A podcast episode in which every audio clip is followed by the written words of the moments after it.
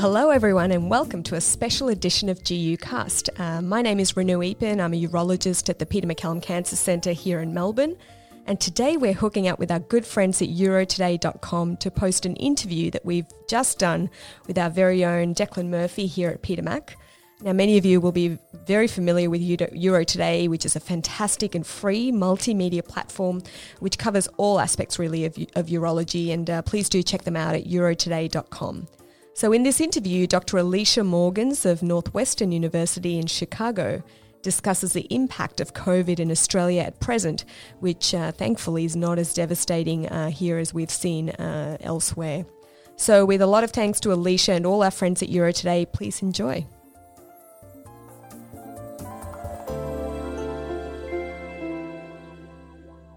Hi, this is Alicia Morgans, G U medical oncologist and associate professor at Northwestern University in Chicago, Illinois, in the United States. I am so excited to have here with me today Professor Declan Murphy, who is a urologist at the Peter MacCallum Cancer Centre and the Royal Melbourne Hospital, uh, where he does all kinds of exciting G U research and cares for patients with prostate cancer and, and G U malignancies. Thank you so much for being here with me today, Declan.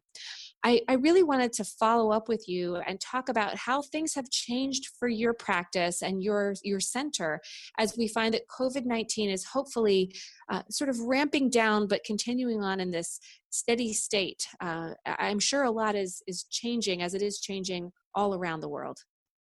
I suppose, you know, and as, as these scenes are playing out around the world, six weeks ago, we were thinking, gosh, you know, we probably will get like that. So we had to therefore stop doing some stuff, even though we were fully staffed. Um, so we stopped new clinical trials opening. That was a, a big impact. So uh, trials that were about to have their um, uh, uh, startup investigator meetings were put on hold. Uh, we also uh, were scaling back recruitment into existing trials, um, uh, stopping patients at the screening point, uh, and so on. Um, uh, so that was a, a certainly from a trial, from a research point of view, a, a quite immediate impact for us. And we've heard, you know, Tom Powles and others speak on your podcast at UroToday about the similar impact they've had and, and how they're now slowly getting back to normal. From a surgery point of view, I'm I'm a urologist. Um, we very much were having to look at a surge plan to say, okay, if that time comes and our staffing numbers drop and so on, what are we going to stop doing? Um, and uh, so we had scaled that out. We had stratified patients to say what we would stop doing. But guess what? We haven't stopped doing anything. Um, so I suppose that's been a great relief to us that uh, we literally have not had to change anything uh, we do.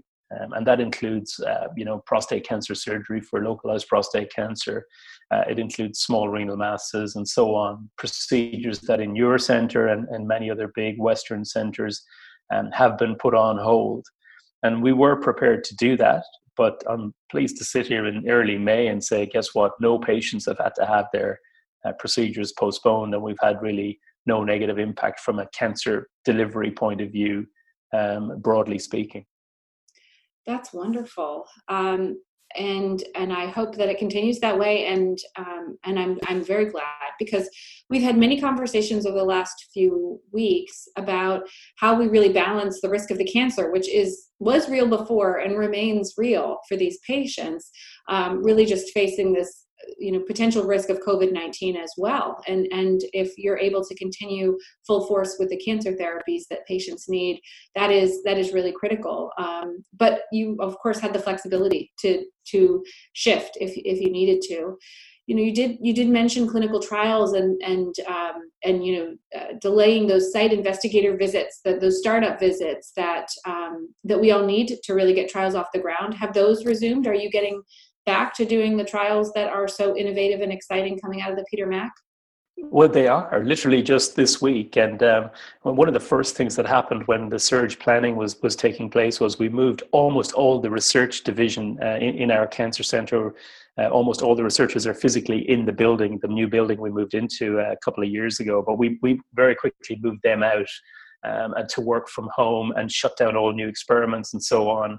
And from a trial point of view, everything was on hold, but guess what? Everything's back up and running now, uh, which is a good thing, uh, I think. It it reflects, you know, the changing um, uh, impact of the disease in this country where, for example, community transmission in, in Melbourne is almost eliminated. um, and so on. But I think we also have to be prepared, because we have one of the, the, the drawbacks of only having had six or seven thousand people in the whole country affected is that there is no immunity, and we certainly will be vulnerable to more waves of pandemic uh, in the future. Um, it's probably one of the reasons why I think uh, you won't be traveling down here anytime soon, Alicia. I think uh, international travel in and out of Australia is going to be one of the last things that really uh, starts going again uh, at scale, because the, one of the biggest risks to us is is uh, people bringing uh, the, the virus back in here. Um, so I think, yes, we, we, we, we're trying to do business as usual. But, you know, that that's not to say we haven't learned a lot of lessons from uh, the global community. And I must say the, the UroToday podcasts have been really helpful to us in planning for uh, what might have been a worst case scenario. Um, and, you know, I think the messaging we have to patients um, is very, very important, because patients are reading in the paper that stuff's going to be stopping, or they're reading that in New York there's no elective surgery happening, uh, et cetera, et cetera, wondering, oh, is that going to happen to us? Um, and I think as a, a community of uh, care providers, we have begun to learn um, how to communicate with these patients, such that, for example, if we did have to stop doing um, prostate cancer surgery or small kidney mass surgery or, or so on, um, we had you know, I think confidently prepared some messages for our patients so that they would understand it's okay, actually. Um, you know, for a lot of the stuff we do for the early cancers and so on, whilst they are significant and we all agree they need some treatment, it's actually okay uh, not to have that particular surgery this month.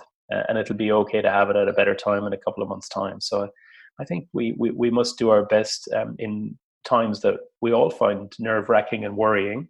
Uh, to, to to try and have good communication with our patients so they understand that, uh, you know, relatively small delays or even moderate delays for prostate cancer is okay. And and that's certainly the messaging that multiple groups in the U S and in Europe have been have been um, discussing. And so I'm glad that you already have that communication going with your patients. Um, and and and it may be, I don't know if you are preparing already for potentially Uh, a wave, another wave to come. So what we in the U S think about and, and have been talking about is that as our summer comes, which is for some of us already started, and for others like here in Chicago, not quite here yet. Hopefully, you know, closer to June, we'll, it'll be warmer here. Um, we are hopeful that things may be a little bit better. But then, of course, as fall comes and winter, where flu in, in the U S starts to pick up again, Um, there's also the concern, of course, that COVID nineteen could pick up as well, and, um, and certainly then patients could get flu and COVID nineteen, um, which could be even even more concerning. Um, you're moving into your fall and, and your winter seasons. Is this something that you think about? And and um, and it sounds like you've actually laid beautiful groundwork and have have plans to proceed uh, through different phases if if you have to. But is this something that you're thinking about with your patients? Yeah, for sure, Alicia. And of course, many of us uh, were, were uh, uh, interested in this uh, typical cycle we see, that seasonal flu tends to go away when it warms up and so on. But, but you know, out of interest, if you look, actually, I've heard a, a virologist commenting on this the other day, that in Australia, we had our first cases uh, of coronavirus um, in January, because, of course, we're so well connected to China. Literally, as soon as there was a couple of cases in China, there were a couple of cases in Australia. I think we're on the twentieth of January, which is a peak summer for us. Um, and so January, February, and you might recall all these terrible scenes of fires we had in Australia. We had a particularly hot summer just gone by, but guess what? The coronavirus had no problem uh, taking off in our summer uh, and uh, early autumn when the temperatures are very hot. So in fact, our peak period of, of incidence growth, if you look at the curves, was from January up to mid-March, which is, guess what, summertime and early autumn growing uh, numbers. Uh, and here we are coming into winter, and, and the numbers have dropped off uh, because of social distancing. So I think a message in there is that I, I don't think we can presume this particularly very contagious virus is going to be as susceptible to either the, the benefits of it warming up um, uh, uh, that we might have presumed. Um, so I suppose that brings us on to the social distancing side of it, which has been very effective uh, in our country and seems to be effective whenever you do start it, and it's important to start early. Um, and I think that's going to be a legacy, isn't it, for quite a while to come, that even if the numbers get wiped out as you warm up in Chicago uh, I think you're going to find that it, it's not going to return to, to life as normal, even if it returns to kind of business as normal in the, in the, in the big centre you work in at Northwestern. Um, so I suppose as as as, as uh, uh, colleagues and uh, parents and uh, children, we will be adopting to a, a different type of summer uh, uh, in the one you face into. It will certainly be socially distanced, uh, I think.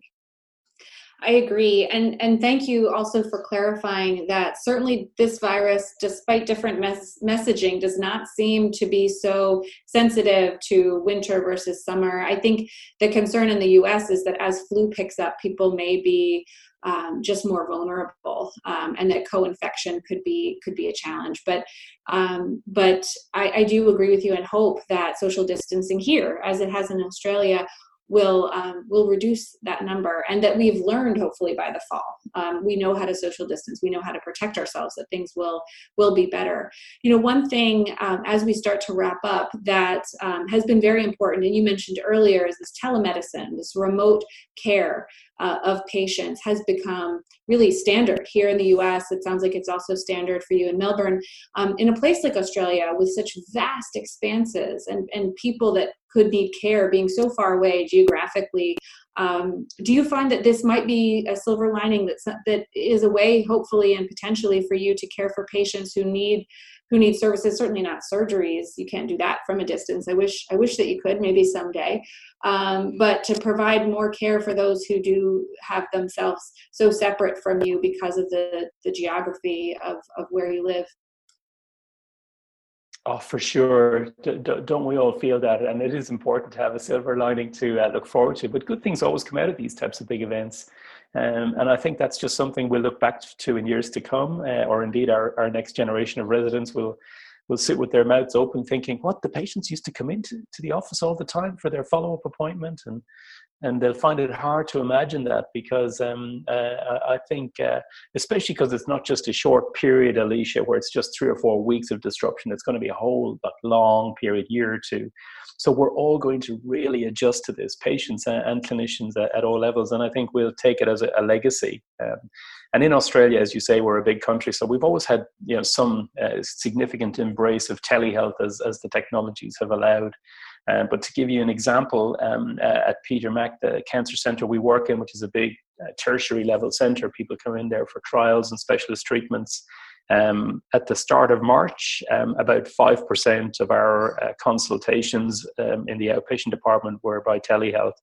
Um, and now, last week, I think seventy percent were telehealth. Um, so that's great, isn't it? You know, and I must say uh, we've all adjusted to it. I, I might ask you, as a, an oncologist looking after a lot of patients with advanced disease, um, about this very topical area of breaking bad news on telehealth. And, and we've read a lot about this on Twitter. Um, and I've seen people making comments that, yeah, telehealth is great, but when you have to have these breaking bad news conversations, you know, uh, I'm not comfortable with that. I prefer to have the patient in, in the office with me.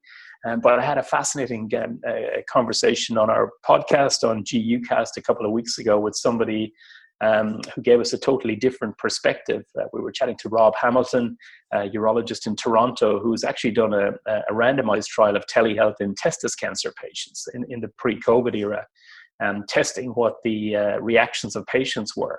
Now, granted, these are younger patients, but also they are receiving bad news uh, on some occasions with metastatic disease. And they made the comment that, you know, they often feel more comfortable receiving bad news in their home surroundings, rather than, for example, receiving it in a doctor's office and then go back out to the waiting room and uh, and pay for your parking ticket and so on. You know, that we sh- we as clinicians should not presume that because we feel the best place to deliver bad news is in our office, because that's where we always deliver it and we're used to that. And we should also consider how the, the patient is receiving the bad news and the type of environment they may feel more comfortable. Um, and chances are, guess what? It's not going to be in a, in a in a hospital waiting room in a big public clinic, you know, and it may well be at home with a loved one. So I think uh, uh, we, we, we're all going to, uh, even in areas we might find uncomfortable now, uh, adopt to telehealth and understand that this is going to be one of the best things that comes out of this crisis. I, I think it's so interesting that you mentioned that, and I will have to look up that study on telehealth um, in testicular cancer patients discussing bad news, because there's actually a palliative care telehealth study going on right now. It's just launching um, at Northwestern, I think at several other sites, to evaluate this very similar thing. Where do patients feel most comfortable? Are Are we most comfortable delivering bad news in our clinic in face-to-face fashion, because we're actually quite comfortable in that setting? That's our home, in a sense. That's where we have our support system. Um, but patients may actually prefer to be able to cuddle up in their bed after they're done hearing some bad news and turn off the phone or the, the viewer and just take a minute to themselves, or be in their own home, their own comfort. So um, you make a very, very good point. And I think that it's important for us always to remember that just because we're most comfortable, or we think that this is the right treatment, or we think that this is the patient's preference, that um, they are unique and different people than, uh, than us, right? And that their comfort and their preferences may be completely different than we realize. And if we don't ask, we, we won't know. So I definitely look forward to that. And thank you for raising that very, very important issue.